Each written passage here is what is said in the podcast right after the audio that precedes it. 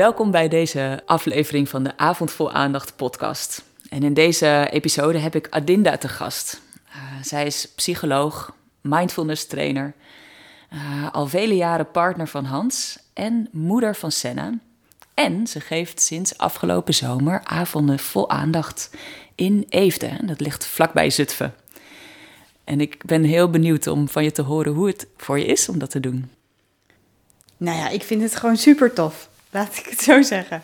Om dat te doen. Want het is voor mij, hoe het in mijn leven is gekomen. Uh, heeft het echt me zo erg geholpen. In allerlei dingen. Dus om dat nu te kunnen geven aan andere mensen. Of daar een klein tipje van te geven aan andere mensen. Um, geeft mij dan opnieuw weer heel veel energie. En je bedoelt dan tantra, hè? Tantra, ja, precies. Ja. ja. Ja, om dat te doen. Ja, je zijn inderdaad, ja. Ja, ja. ja. Vertel, vertel, hoe is het in je leven gekomen? Uh, ja, dat is best wel een tijdje terug. Toen woonde ik nog in Amsterdam. En um, ik woonde toen samen met iemand die er echt heel enthousiast over was. En ja, die, die, die zei gewoon, jullie moeten daarheen. En de manier waarop ze daarover sprak, uh, met een bepaalde sprankeling en energie, dat ik dacht, oh, het moet wel iets goeds zijn. Maar ik dacht wel ook gelijk, ik vind het eigenlijk heel spannend. Ik was al wel bezig met veel mediteren, vipassana retreats doen en heel erg wel geïnteresseerd in uh, de mens en zijn gedrag. Uh, ik had al een studie psychologie erop zitten. En die viel trouwens ook een beetje tegen, die hele studie. Dus, dus dat was ook wel de reden waarom ik alsmaar nog meer nieuwsgierig naar was van hoe hoe zit het nou eigenlijk echt met uh, hoe we als mensen in elkaar zitten? Ik had het gevoel dat ik daar gewoon nog niet eenmaal de antwoorden op had gekregen. En dus via de meditatie al wel meer. Dus ik ben uiteindelijk uh, naar zo'n weekend gegaan, nadat zij daar heel enthousiast over praten. En ik gewoon vol skepse eigenlijk dat weekend inging. Ook een beetje vanuit mijn uh, achtergrond. Uh, ik heb altijd op de vrije school gezeten veel in aanraking gekomen met mensen die voor mijn gevoel een beetje te vaag waren. Waardoor ik eigenlijk alles wat een beetje die neiging had, ja, ver van weg ging. Dus toen ik ging studeren was ik behoorlijk wetenschappelijk gefocust. En ik wilde gewoon snappen en begrijpen. En ja, maar dat was dus wel een beetje tegengevallen. Dus toen dacht ik, oké, ik moet toch weer verder. Dus met een dosis skepse ging ik zo uh, ja, in Amsterdam-Noord een weekend doen ja, begonnen met een weekend, want vonden een week gelijk wel een beetje veel. Uh, samen met mijn vriend Hans, die is nog steeds uh, mijn vriend, dus daar is toch iets goed gegaan, denk ik. ik heb mijn ogen uitgekeken dat eerste weekend. Ik, ik, en ik heb vooral ook wel kunnen inbrengen, soms als ik het niet snapte. En dat was denk ik voor mij heel belangrijk.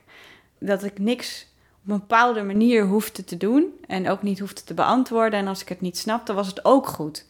En daar uh, kwam er voor mij ja, heel veel energie eigenlijk vrij. Ook heel veel lol en, nou ja, en van alles. het is echt moeilijk om even kort uit te leggen allemaal. Maar um, ja, zo, zo is het een beetje gestart. En zo heel langzaam aan ben ik steeds meer met tantra gaan doen. Echt op mijn eigen tempo. Elke keer voelen van, oh, heb ik daar nu geld en tijd en ruimte voor? Totdat ik uiteindelijk uh, helemaal geen geld meer had, maar wel veel tijd. En dacht, nu ga ik de, de jaartraining doen van het Centrum voor Tantra. En dat geld gewoon allemaal heb geleend. Dat is ook grappig hoe dat weer is gegaan. Ik ben wel benieuwd, hè? dus dan ging je uiteindelijk toch helemaal die training doen. Hè? Er zat waarschijnlijk een introductieweek tussen. Ik ben heel benieuwd wat je hebt meegemaakt daarna, toen je tantra was gaan doen. En misschien al na het eerste weekend. Ik ben heel benieuwd wat, wat er veranderde voor je. Toen hadden we dat weekend gehad. Een half jaar later hebben we de introductieweek gedaan. En toen had ik gewoon voor het eerst in mijn leven denk ik de ervaring gehad... dat ik een hele groep mensen als veilig voelde. Dat, dat ik ze allemaal... Ik vond ze echt niet allemaal leuk... Uh, maar in het begin van de week had ik echt zo'n gevoel van, nou, wat moet ik met, allemaal met jullie? En aan het eind was het, ja, het klinkt een beetje cliché, uh, maar het voelde gewoon echt als een warm bad. En dat was zo fijn voor mij, dat ik echt het gevoel had, oh, ik, ik mag gewoon helemaal mezelf zijn in deze groep. En ik hoef niks, ja, ik hoef, ik hoef me niet in te zetten om voor een ander, om leuk gevonden te worden of... Uh, ik, ik mag gewoon heel chagrijnig zijn en dan word ik nog steeds in deze groep heel erg geaccepteerd. En dat heeft denk ik een hele, ja, hele diepe indruk gemaakt.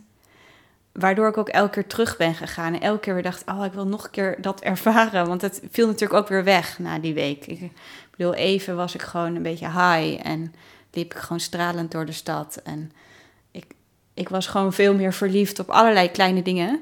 Maar dat ging wel echt weg. En dat veilige gevoel in mezelf, wat ontstaan was door die hele groep, uh, ging ook weg. Uh, en toen uh, heb ik nog een keer de introductieweek gedaan. ja. Bleef het weg, ook na die tweede introductieweek? Of, of ging je meer veiligheid in jezelf ervaren? Ja, dus de tweede introductieweek heb ik toen gedaan zonder Hans. Omdat ik dacht, ik, oh, ik ben ook gewoon heel nieuwsgierig hoe dat is. En hij kon toevallig niet. Ja, dus het is denk ik wel echt waar dat elke keer dat ik weer meer bij het Centrum voor Tantra ging doen en uh, dat er iets meer fundamenteels in mezelf ook veranderde. Hoe moet ik dat uitleggen? um, ik denk dat ik misschien ook meer ging erkennen. Dat is denk ik een belangrijke stap geweest. Dat ik me soms onveilig voelde. Dat ik soms last had van heel veel kritische stemmen dat ik soms onzeker was, angstig. Eigenlijk allemaal dingen die ik wel behoorlijk had afgeleerd in mijn puberteit. En in mijn studententijd ook.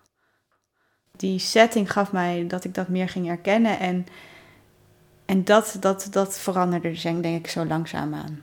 Ja. Ik kan me voorstellen dat dat bijvoorbeeld ook best wel veel invloed heeft op hoe je werkt. Of hoe je misschien samenleeft. Ja. Wil je daar iets over zeggen? Over die gebieden? Ja, uh, nou, dat is wel heel tof, zeker mijn werk. Um, en daarom is het voor mij ook altijd heel makkelijk geweest om het toch ook, als ik ergens dacht het kost veel geld, dan dacht ik ja, maar het is in ieder geval ook goed voor mijn werk.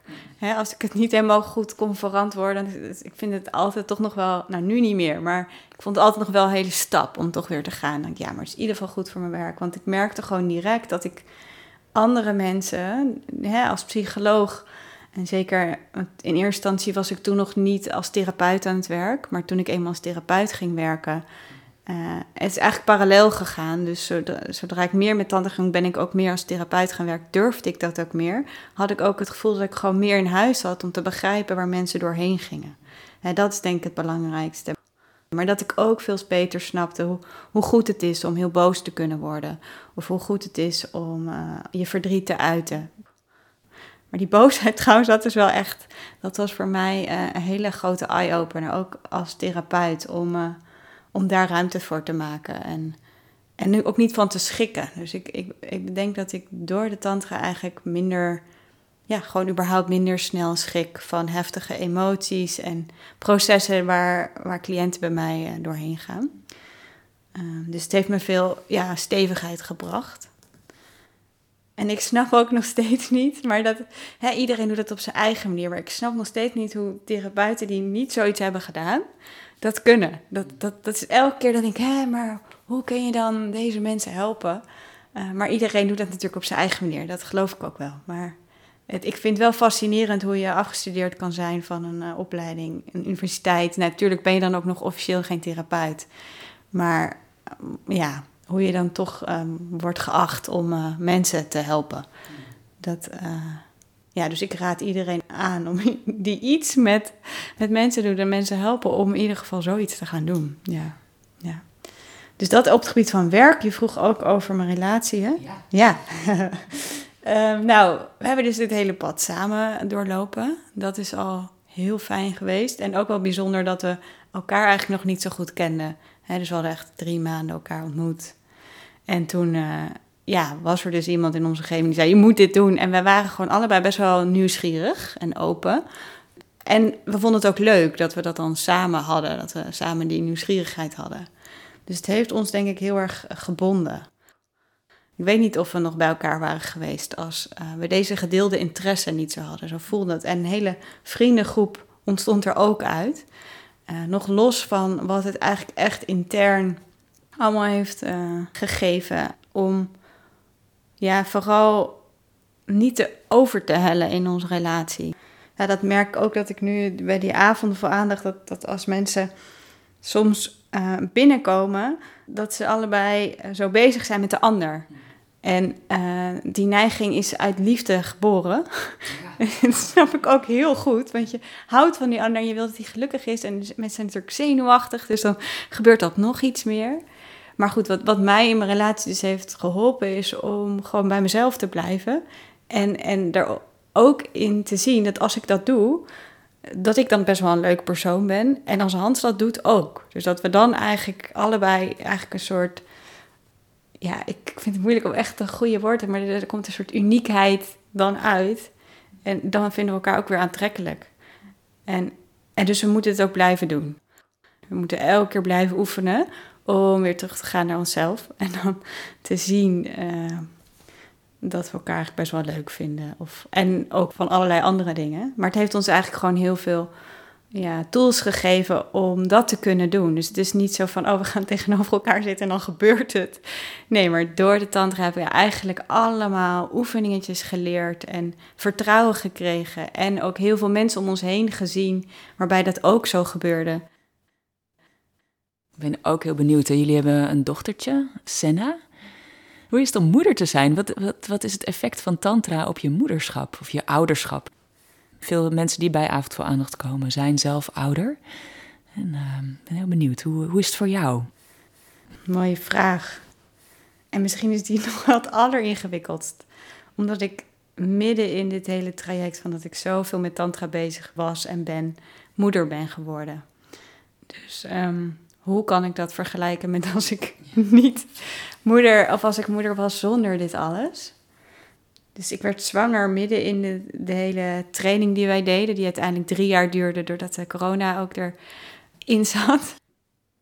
Ik zat de hele tijd te, twijfelen, want ik was al 35 en ik wilde heel altijd moeder worden. En Hans was wat langzamer.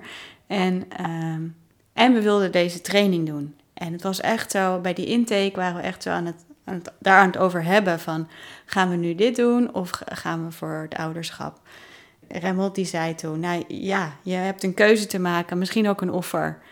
Toen voelde ik, ja, ik wil eerst die jaartraining doen. En dus toen hebben we echt zo dat gekozen. En uiteindelijk ben ik toch midden in de jaartraining zwanger geworden, omdat die corona erbij kwam. En hoe het mijn moederschap beïnvloedt, is denk ik dat ik ehm, ja, soms ook wel iets te bewust ben van wat, wat uh, Senna allemaal voor akelige dingen van mij kan uh, krijgen. Omdat ik gewoon veel beter snap hoe belangrijk de hechting is.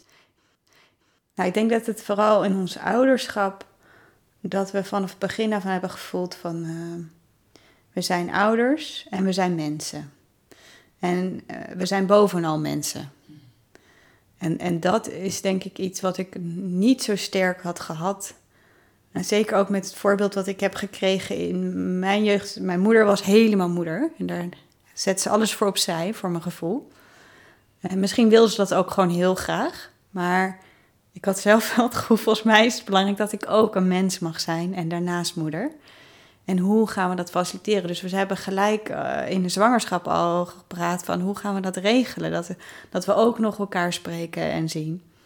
Door aan het eind van de dag gewoon even tegenover elkaar te gaan zitten en uh, tien minuten inquiry te doen. Dus uh, tien minuten even te vertellen waar ben jij, waar ben ik. En, en dat gewoon vaak te herhalen.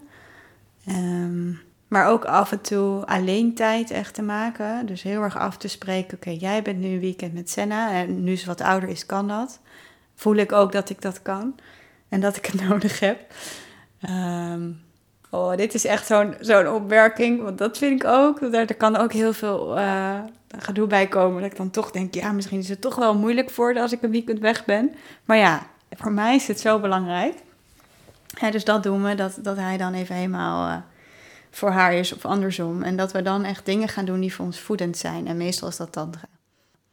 Ik vind het echt te gek om je te horen zeggen eigenlijk dat je, om echt te kunnen blijven in het gezin, heb je het nodig om ook wat jij noemt mens te zijn.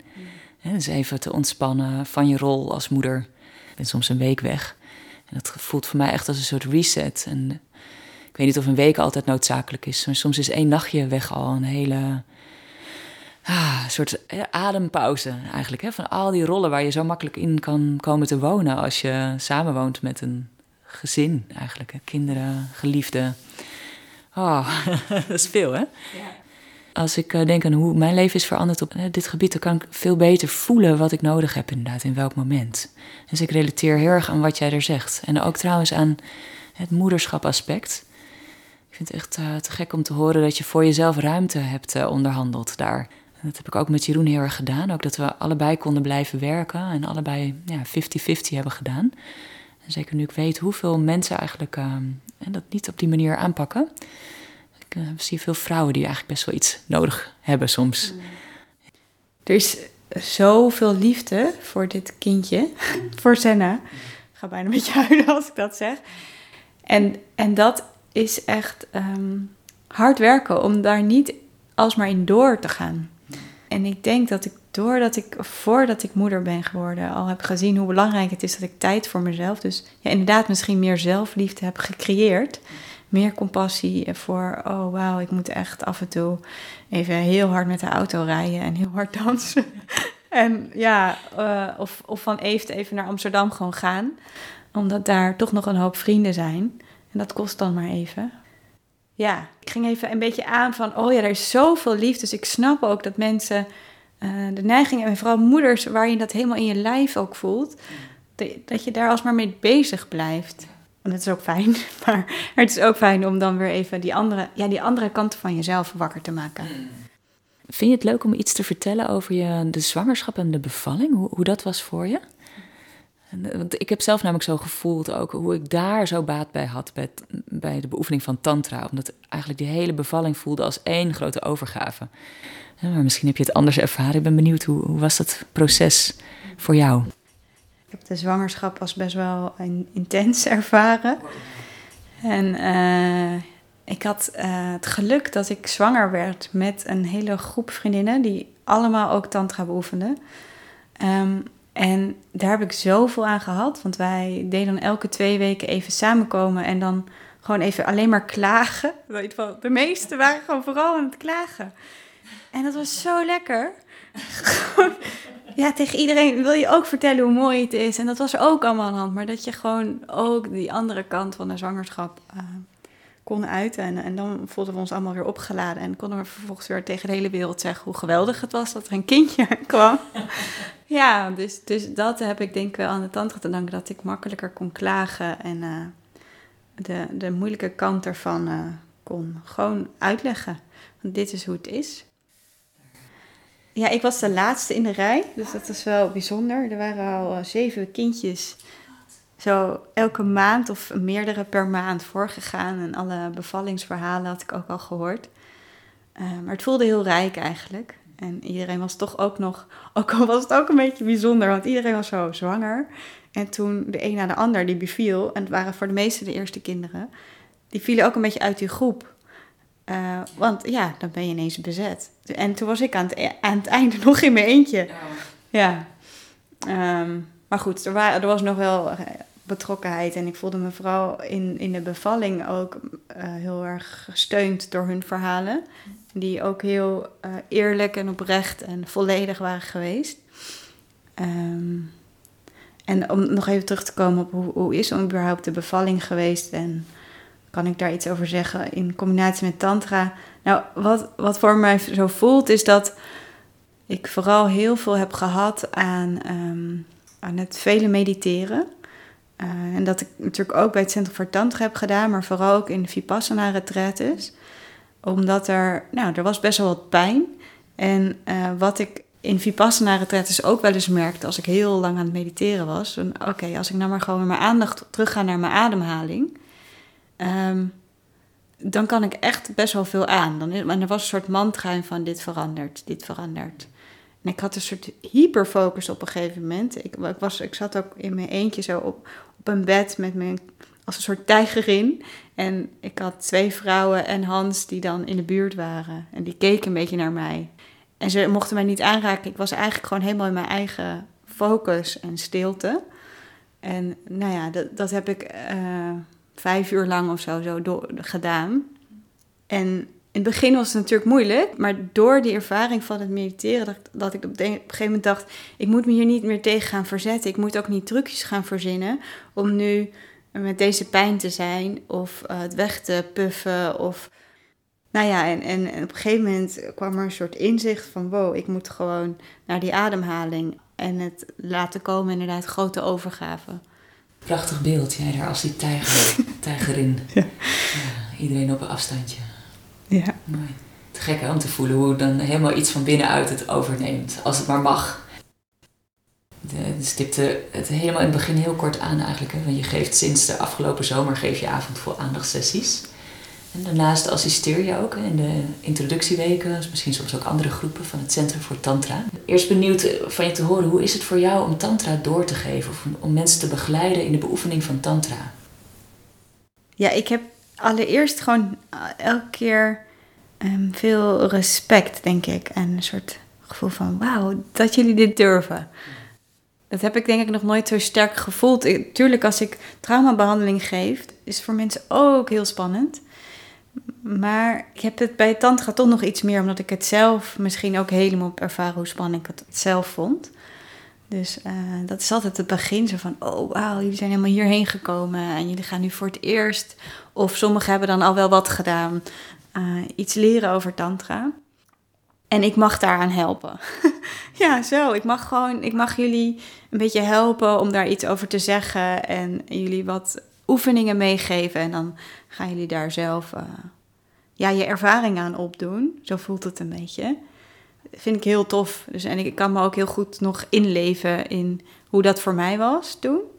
Ik vind het heel bijzonder aan de avonden vol aandacht dat er stellen komen. En dat stellen, nou ja, meestal komen met van alles wat er al tussen hun speelt. Van alles wat ze hebben geprobeerd. En um, dat ze dat ook gelijk op tafel durven te leggen. Van uh, wat er dan aan gedoe is. En sommigen hebben al twintig jaar elkaar niet meer aangeraakt. Gaan dan toch tantra doen.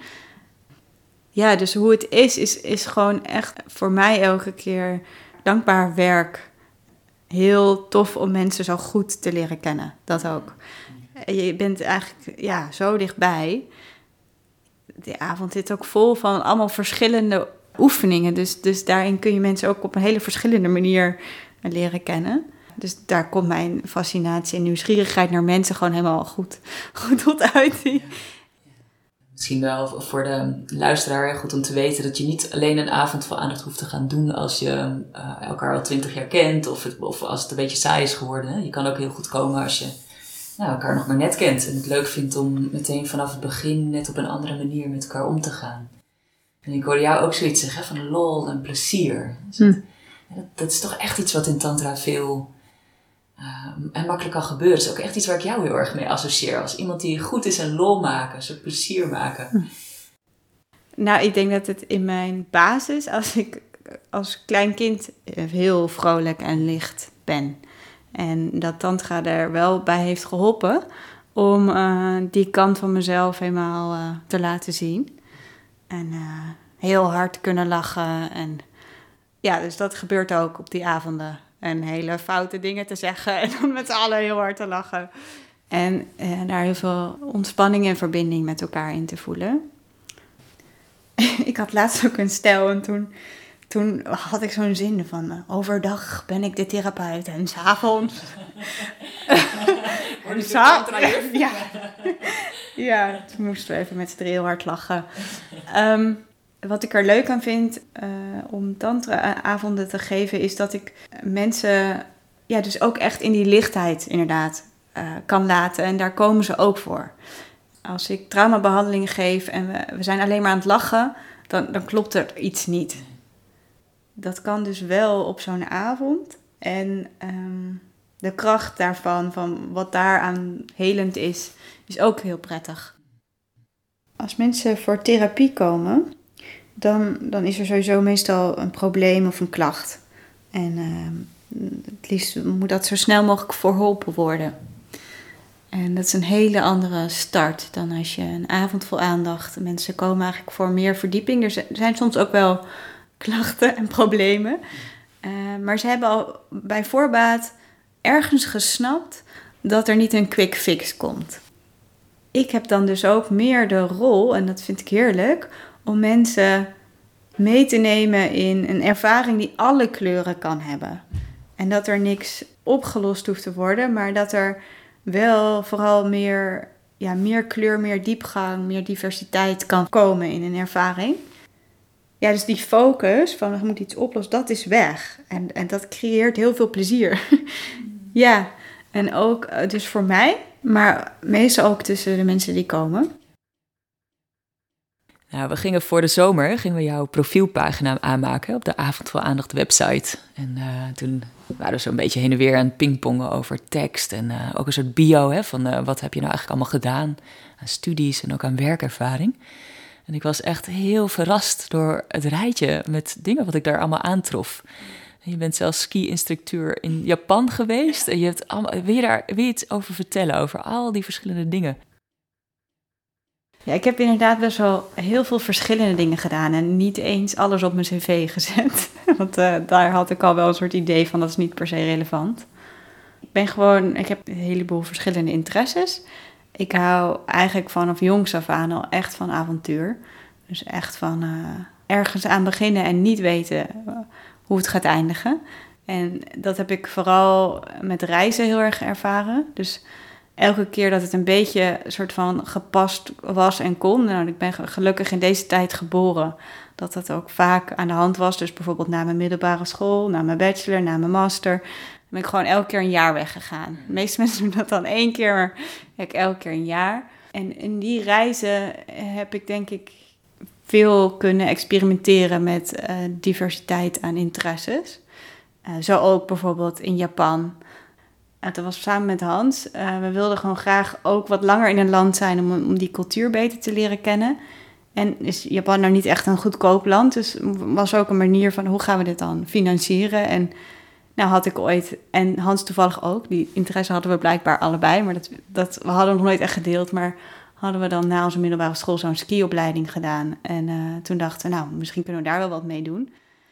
Dus zo uh, gingen we dat doen. Ja, belandde ik in allerlei uh, nieuwe ervaringen. ja, super leuk. En leuk om allemaal verschillende culturen te leren kennen. En af en toe verschrikkelijk in zo'n skidorp. En waar het alleen maar gaat om. Nou ja, sowieso voor de natuur is het al een ramp. En uh, alleen maar heel veel geld uitgeven. En heel veel drinken om ons heen. Dus het was ook echt niet alleen maar fantastisch. Je hebt het nu over avontuur de wereld in. Ik ben heel benieuwd wat, wat je gevoel voor avontuur, um, ja, of daar iets in veranderd is door Tantra. Nou, het is in ieder geval denk ik zo dat ik daarom het hele Centrum voor Tantra en uh, wat ik daarin heb geleerd heel erg waardeer. Omdat er heel veel avontuur voor mijn gevoel is. Als je zo'n retraite gaat doen, je hebt echt geen idee. En elke dag is een verrassing. En dat heb ik eigenlijk ook in die, in die jaartraining ervaren. Elk blok. En en het past allemaal zo mooi op elkaar. Um, maar die verrassing, ja, ja, ik vind het echt geweldig. Ik ga er gewoon van aan. Dus een soort, oh ja, nu gaan we dit doen. Ja, ik ga niks verklappen nu. Dat is even moeilijk. Ik merk dat ik allemaal dingen heb die ik wil gaan zeggen. Dat ga ik niet doen. Uh, want dan haal ik het voor jullie weg. En ik ben ook minder gaan reizen de laatste tijd. Ook natuurlijk omdat ik moeder ben geworden. Nou, en ook met de hele tijd nu. Het past gewoon voor mij ook minder goed. Maar het is ook minder nodig. Dus het avontuur in de kleine dingen vinden. En daar echt. Uh, het is wel moeilijker omdat een vliegticket boeken en gaan. Dat is op een bepaalde manier. Ja, dan heb je het zo. En um, nou, retretten boeken gaan trouwens ook. Maar als ik nu, kan ik dat ook bijvoorbeeld niet zomaar doen. Want dan moet ik een week weg van onze dochter. Dus dan is het wat moeilijker om daar echt prioriteit aan te blijven geven. En om dat avontuur ook ja, waar we het misschien eerder over hadden. Hè? Om dan dus inderdaad te zeggen, ik ga gewoon wel een weekendje weg. En uh, dan met alle tantra-vrienden een oefendag doen. En, en dan is er altijd avontuur. Ja, en dan ben ik echt opgeladen. Ja, net zo opgeladen als ik dan soms was van een week uh, allerlei andere dingen doen, ver weg. Ja, ik ben wel benieuwd, hoe ziet een avond vol aandacht bij jou in Eefde? Hoe, hoe ziet dat eruit? Nou, het is sowieso altijd al, merk ik dat mensen aankomen en zeggen: Wow, wat heb je een leuk straatje. En dan uh, is de plek zeg maar achter in de tuin. Dan heb je zo'n paadje. En dan op een gegeven moment heb je zo'n echt zo'n beetje Noorweegs huisje, zo helemaal hout met een uh, puntdakje. Ja, wat ik tot nu toe heb gemerkt is dat de meeste mensen komen omdat ze behoefte hebben aan meer intimiteit. En daar op een of andere manier een beetje zijn vastgelopen. Dat ze dan binnenkomen en, en heel anders weggaan. Als je weet hoe lang deze bepaalde dynamieken en patronen, niet dat we die allemaal gaan doorbreken en dat het therapie is, maar dat er dingen in een beetje losser worden en ruimer, ja, dat is dan wel heel leuk. Ik ben wel benieuwd, hoe, hoe zie je mensen dan weggaan? Wat is er dan veranderd? Nou, een stuk relaxter. ja, echt alsof er zo een paar kilo's van hun schouders afgevallen is. Een beetje in elkaar. Een beetje zo naar elkaar lachend. En ja, een beetje zo flirterig. Ik denk ook altijd, jullie gaan straks direct het bed in. ja, gewoon zo zin om gewoon een beetje te zijn. In plaats van, uh, oh, wat gaan we doen? Dat, dat is een groot verschil. En uh, je ziet het meest ook aan een gezicht. Dat er meer een soort rode blos op hun wangen hangt. En zo'n beetje straling uit de ogen. En een beetje haar wat in de war is. ja, dat ook. ja, zo. Nou, dat zijn uh, fijne laatste woorden. ik wil je heel erg bedanken voor uh, dit samen met mij doen voor de Avond voor Aandacht podcast. En ik hoop dat dit gesprek ook leuk was om mee te luisteren voor jou als luisteraar. Um, en ja, als je ons wil helpen deze podcast verder te verspreiden, we kunnen je hulp goed gebruiken. Misschien wil je een review achterlaten en jezelf natuurlijk in ieder geval abonneren. Alright, dank jullie wel en tot de volgende keer.